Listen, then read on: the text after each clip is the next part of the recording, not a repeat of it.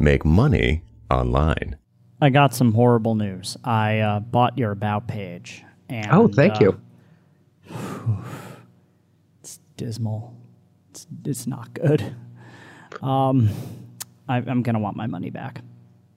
See, I'm torn because I want to within within like the the jokingness of that agree to it, but for for information products for educational products, Not a joke. it's uh, I I don't know how I feel since like do we want to talk about this from the perspective of money back guarantees for products or money back guarantees for services? Since I think it's a very very different approach for each. Oh, there's both. I mean, we got 20 minutes. We can. I there's there's um. Let's talk about services for the first. Uh, Um, the guarantee that you should offer is not your money back. You should guarantee your services. But instead of that, how about you just fire yourself and salt the earth and never have a case study for that client?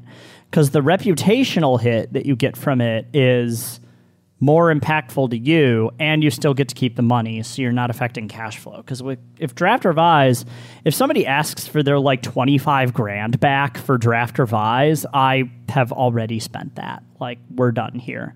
Um, but you know every client the next level up is i should be able to turn your business into a case study right? And i should be able to get refers from your business. 100% of my clients right now came in as refers for other people.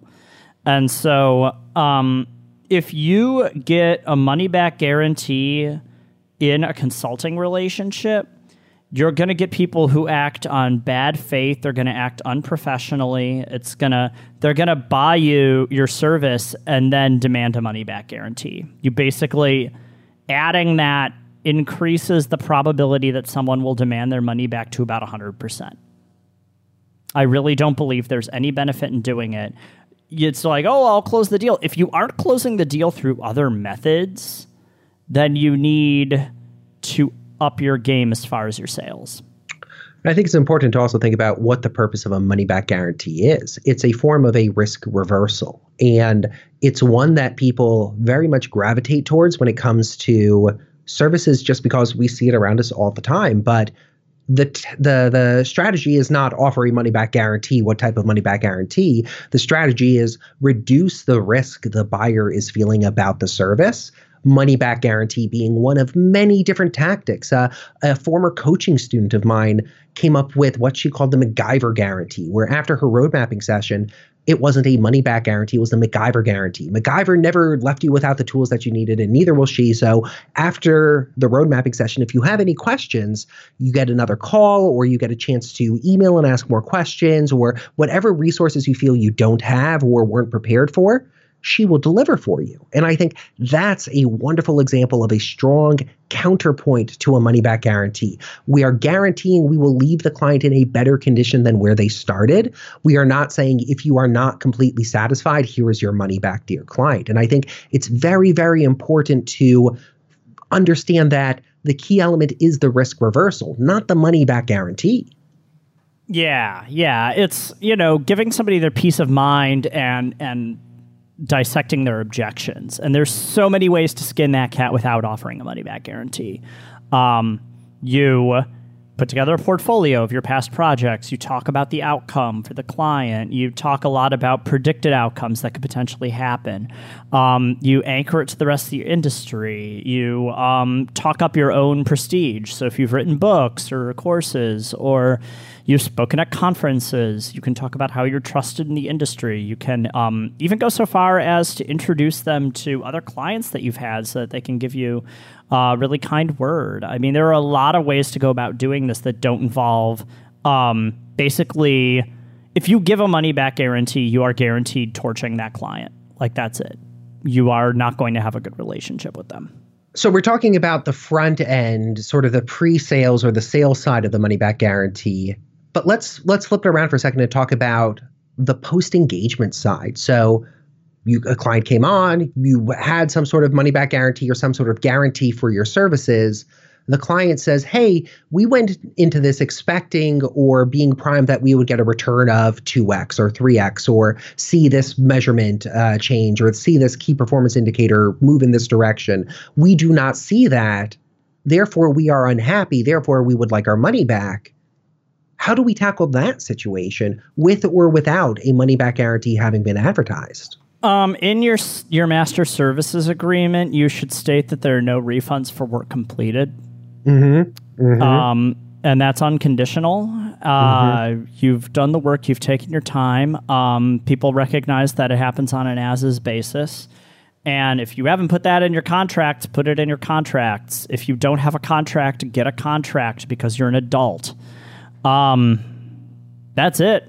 That's it. It's either in the contract and you've covered your ass, or it isn't and you've legally exposed yourself. And that could be a potential bankruptcy move.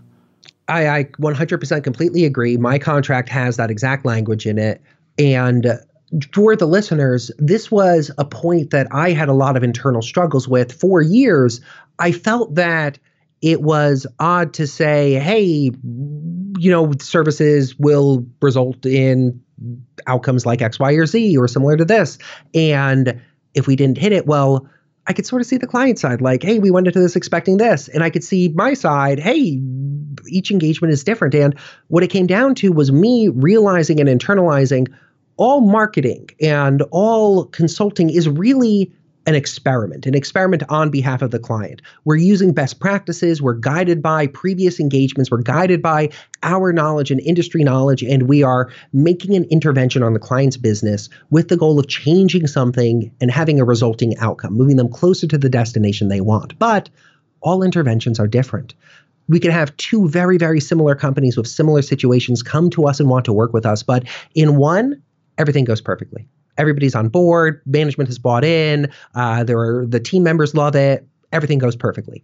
And the other one, well, the team members really don't like a consultant coming in, and so they passive aggressively throw up a couple blocks here and there, and the engagement doesn't go as smoothly, and it's not as far along as the first company at the same time period. And thinking through that, I realized every engagement is different. And so to hold each engagement to the same standard doesn't really make sense. And this helped me understand why the as is work and uh, uh, no refunds for work performed clauses were so important because it freed me up as a consultant to do the best work I could within the scope of the engagement.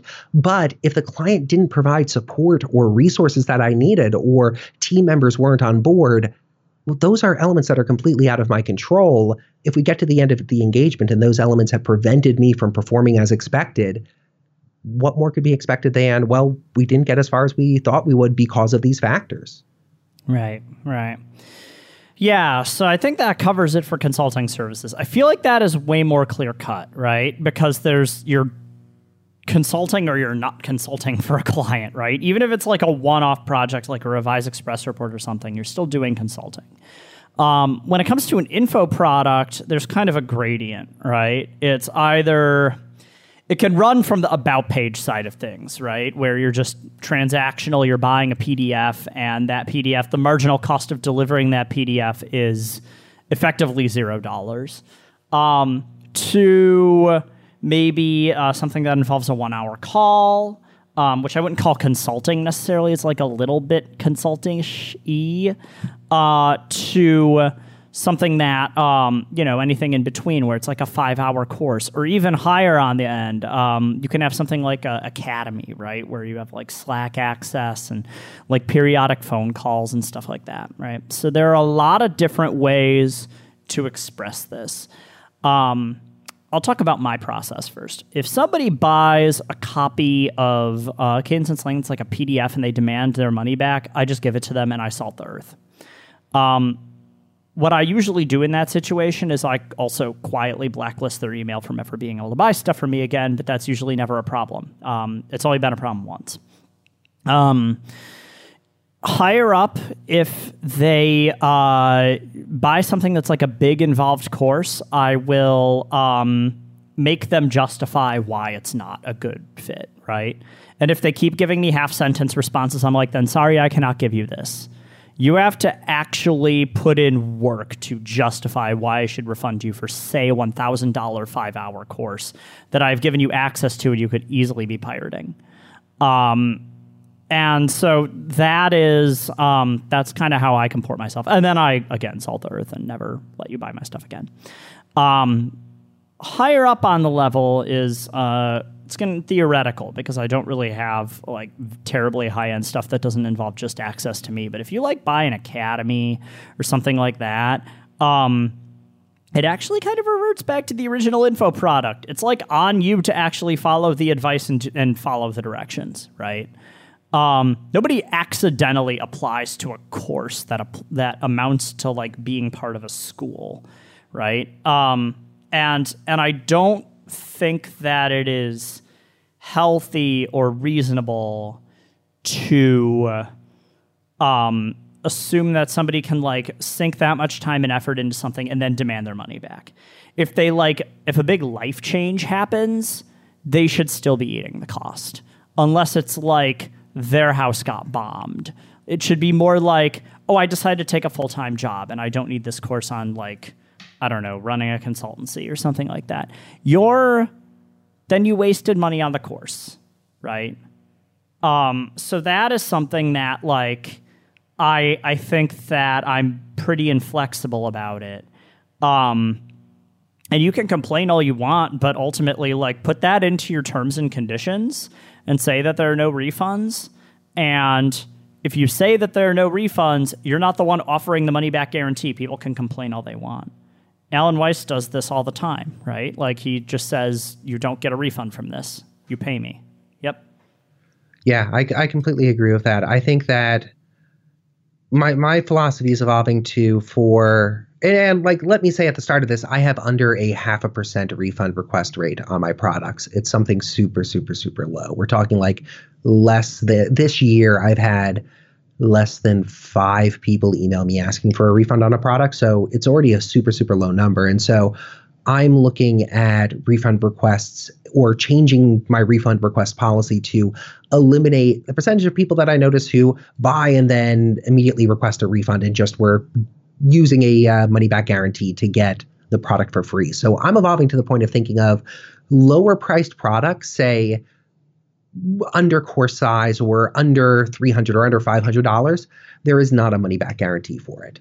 For courses that or for products that are more like a course where it's ongoing it's instructional maybe it's pre-recorded but there are lessons and homework assignments there are conditional money back guarantees but just like nick says you have to show your work you have to show that you are putting in the effort if somebody takes one of my courses completes all the material and says hey this is not for me this is not a good fit that's more like a situation where i could see offering a refund what are your thoughts um, yeah, I mean, I think you're you're kind of outlining the terms of the gray area a little bit. You need to make the customer work for it. And again, this is something that you should be putting in. I'll just kind of yes and that and say you should be putting this in the terms. It is not enough to say if you just justify yourself, but no, give like an example, right? Say like, okay, you know, it can't be working in this way or we tried your advice and it was really bad for our business or something like that. Well um, okay well you can't just be parroting my advice. It's kind of bespoke to the business. So like hopefully i've offered some strategic contours to it. But like um, in that case i would go and ask okay well what did you try? Because it could be that they tried the wrong things or they tried only some of the things and like half-assed everything else. Or it could just be that their business shut down and they're being really unethical. And like you know again that's that's not going to fly. There was a mid four figure course i purchased a few years ago on business and I started taking the online course. It was pre-recorded instructional material that was dripped out week at, weeks over a time. Was something like 12 or 16 weeks long. And three weeks into it, my mom went into the hospital and was having crazy medical things happen. And I reached out and I was like, I need to cancel. I need to refund. Crazy life event going on. I don't have the time and attention to do this. And it was very interesting going through their cancellation process because they reached out and said, Hey, we hear you. Uh, do you want to pause or do you want to cancel? And I said, I really need to cancel. And so, first thing they did was offer just to pause payments and diffuse the refund. The second thing was saying, okay, great, per our terms and conditions, we'd love to see your work. We'd love to understand like how you've applied this, what lessons you've completed. So can you, you know, take photos, scan it, scan it in, send it over? And my response was, I just started the course, mom and hospital, have not even started. And so they let me through sort of the side exit there, but I really enjoyed their focus on we know this material works. We're confident this material works. If you're saying it's not working for you, we want to understand why because that is the exception. And so we're asking you to provide us with that information so we can make the product better. And it also serves as a safety check for people who are a little more black hat and trying to get the product for free. Yeah, yeah, that's the thing is like your it's an opportunity for a critique process, right? Because if you get a money back guarantee, you you're taking the high road by being like, okay, well, we failed you in some way, right? And so if that's the case, we need to find a way to improve. And if we're trying to find a way to improve, then we need feedback from you, and we need that feedback to be specific and actionable. Um, so yeah, I think there's there's a lot to that, um, and it's it's a good strategy to be taking where you kind of like assume, okay, well, we failed you. How did we fail you so that we don't do this with other customers in the future? And if you don't get a good answer from them, like an answer that is actually specific and actionable, you can ask more questions or just assume they're being suspicious and dumb. Like either's fine as an answer, but like you need to know what, you know, you can kind of read that, I think. Right. I think uh, one interesting, and again, it's important to think of the strategy here. It's a risk reversal, not a money back guarantee. Money back guarantee is just one form of it. And with courses and products, you can identify other ways to offer that same risk reversal. Bryan Harris of Video Fruit does this very, very well with his 10K subs course. I think this is a very good strategy. He says if you are, if follow like four weeks into the course or two weeks into the course, if following the strategies in the first few modules, you haven't been able to add 100 subscribers to your email list, we want to refund you. We, this is not a course for you. You are not going to succeed. And they are proactively and preemptively setting the stage for this is where you should be. And if you aren't able to get there in that time frame, it's not going to be worth it for you. It's not going to be worth it for us. We want to refund you and just get you out of there. And I like that as a strategy because it gives you a leading indicator to look for. And if people who are paying for a four-figure product aren't achieving that metric in a specific time frame, hey, you have determined they are not a good fit. It makes sense at that point to refund them. It's almost a qualifying process. Yeah, and to be clear, the big thing is they have to have actually done the advice, right? It's not like I didn't do anything or I implemented this horribly and uh, now I'm not actually seeing any benefit in my business. Screw you. Like, that's not okay. Um, but if you go through and do everything and it's totally reasonable and it turns out it wasn't moving the needle in your business, like, that's kind of the same thing as I was saying with the consulting, like, fire me, right? Like, one thing I say with Draft Revise is if I don't make back my fees in the first three months of our working together, you should fire me, right? Hell, I'll fire myself. I'm very good at that. But, uh, but yeah, I think that beyond that, there's like no, there's no justification for it. Mm-hmm. Mm-hmm. Yeah, and again, I, I I know I keep harping on this point, but think of the major strategy at play a money back guarantee is just that risk reversal and start exploring where your customers, either on the consulting service side or the product side, feel risk around the purchase. And once you identify that, and you should be talking to customers, talking to buyers, talking to people who are considering buying your product or your services to understand where they feel risk. Once you understand that, then you could start crafting a risk reversal that makes sense. Money back guarantee seems like the lowest hanging fruit, and it always gets picked because, well, I'll just offer a money back guarantee since why not? But there are so many different ways to diffuse that risk that a customer feels or overcome objections that they're expressing explore those areas. Don't just take the easy path of money back guarantee.